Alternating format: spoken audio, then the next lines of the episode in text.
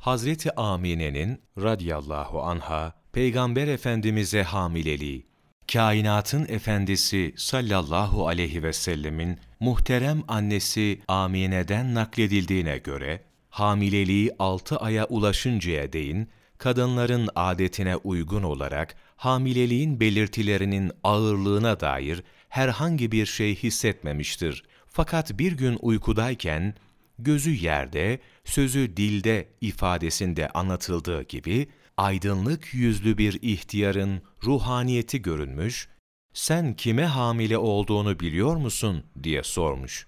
Hazreti Amine'nin utanarak susması üzerine, ey namusunu koruyan kadın, sana müjdeler olsun ki ahir zaman peygamberine hamilesin dediği anda hamile olduğunu anlamıştır.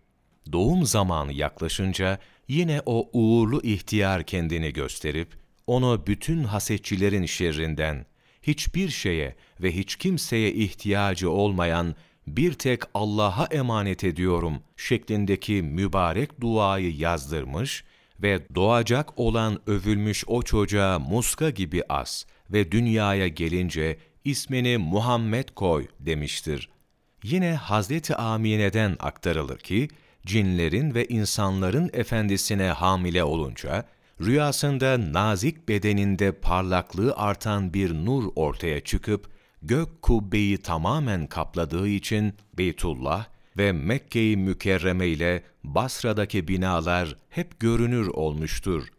Bütün alemin şefaatçisi Peygamber Efendimizin sallallahu aleyhi ve sellem ana karnında dokuz ay kaldığı ve Hazreti Abdullah'ın radiyallahu an kainatın eşsiz incisi, cihanın parlak güneşi, peygamberlerin sığınağı, Hazreti Peygamber'den başka evladı olmadığı tevatüren aktarılır.